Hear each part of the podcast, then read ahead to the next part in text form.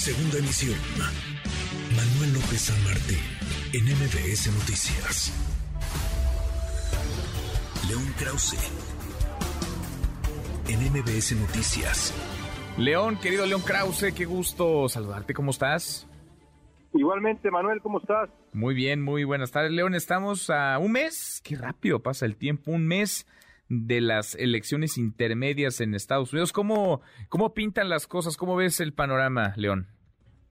Así es, ya falta solo un mes para las elecciones de medio término. Bueno, hasta hace eh, quizá dos o tres meses parecía que veríamos una ola roja, los republicanos retomando el control del Senado y eh, también el control de la Cámara de Representantes. En ambos casos, los demócratas son quienes tienen el control en este momento, pero después vino la decisión de la Suprema Corte sobre el derecho constitucional federal al aborto y también el regreso de Donald Trump al centro del escenario, más la eh, consolidación de candidatos, por cierto, todos ellos respaldados con Trump, que han resultado ser muy polémicos, y ahora parece que los demócratas sí perderán el control de la Cámara de Representantes, pero por una, un margen muy estrecho, y es muy probable que mantengan e incluso amplíen su mayoría en el Senado. Interesantísimo. ¿Por qué, ¿Por qué son importantes estos comicios? Evidentemente por el acomodo en el Congreso, pero de cara a lo que vendría dos años después,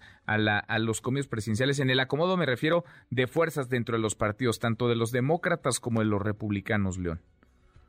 Bueno, el control del, del Congreso es, es eh, creo yo, eh, evidente. Si los republicanos retoman el control del Congreso, la presidencia eh, en la práctica la presidencia de Joe Biden se habrá terminado y no solamente eso, sino que los republicanos en esta versión de ese partido pues han ya prometido que comenzarían una serie de procedimientos para pues llevar a, escrutinio eh, legislativo, por ponerlo de alguna manera elegante, a funcionarios como Anthony Fauci, en fin, el asunto se le complicaría a Joe Biden, básicamente su presidencia se habría terminado. Pero no es solamente el Congreso lo que está en juego, también hay gobiernos estatales, en muchos de esos estados hay candidatos que, pues muy al estilo de Donald Trump, eh, deciden desconocer el resultado de la elección del 2020 y han puesto en duda también el resultado de su propia elección. Entrevisté en Arizona a las candidatas al gobierno de ese estado, una de ellas, una republicana trompista, y le pregunté a las dos y estaban dispuestas a comprometerse a aceptar el resultado de la elección en noviembre.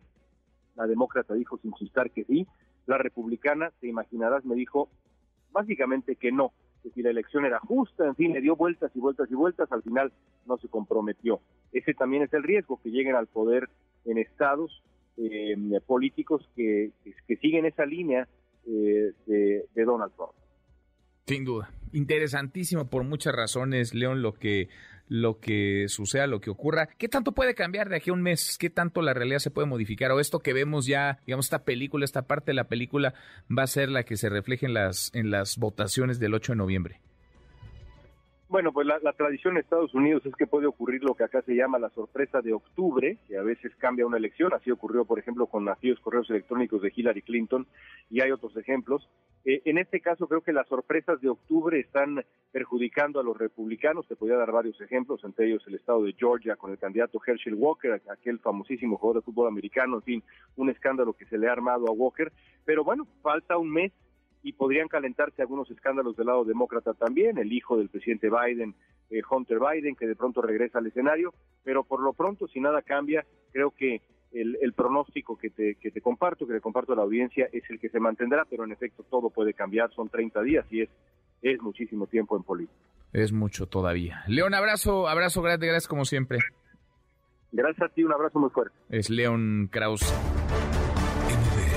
Noticias.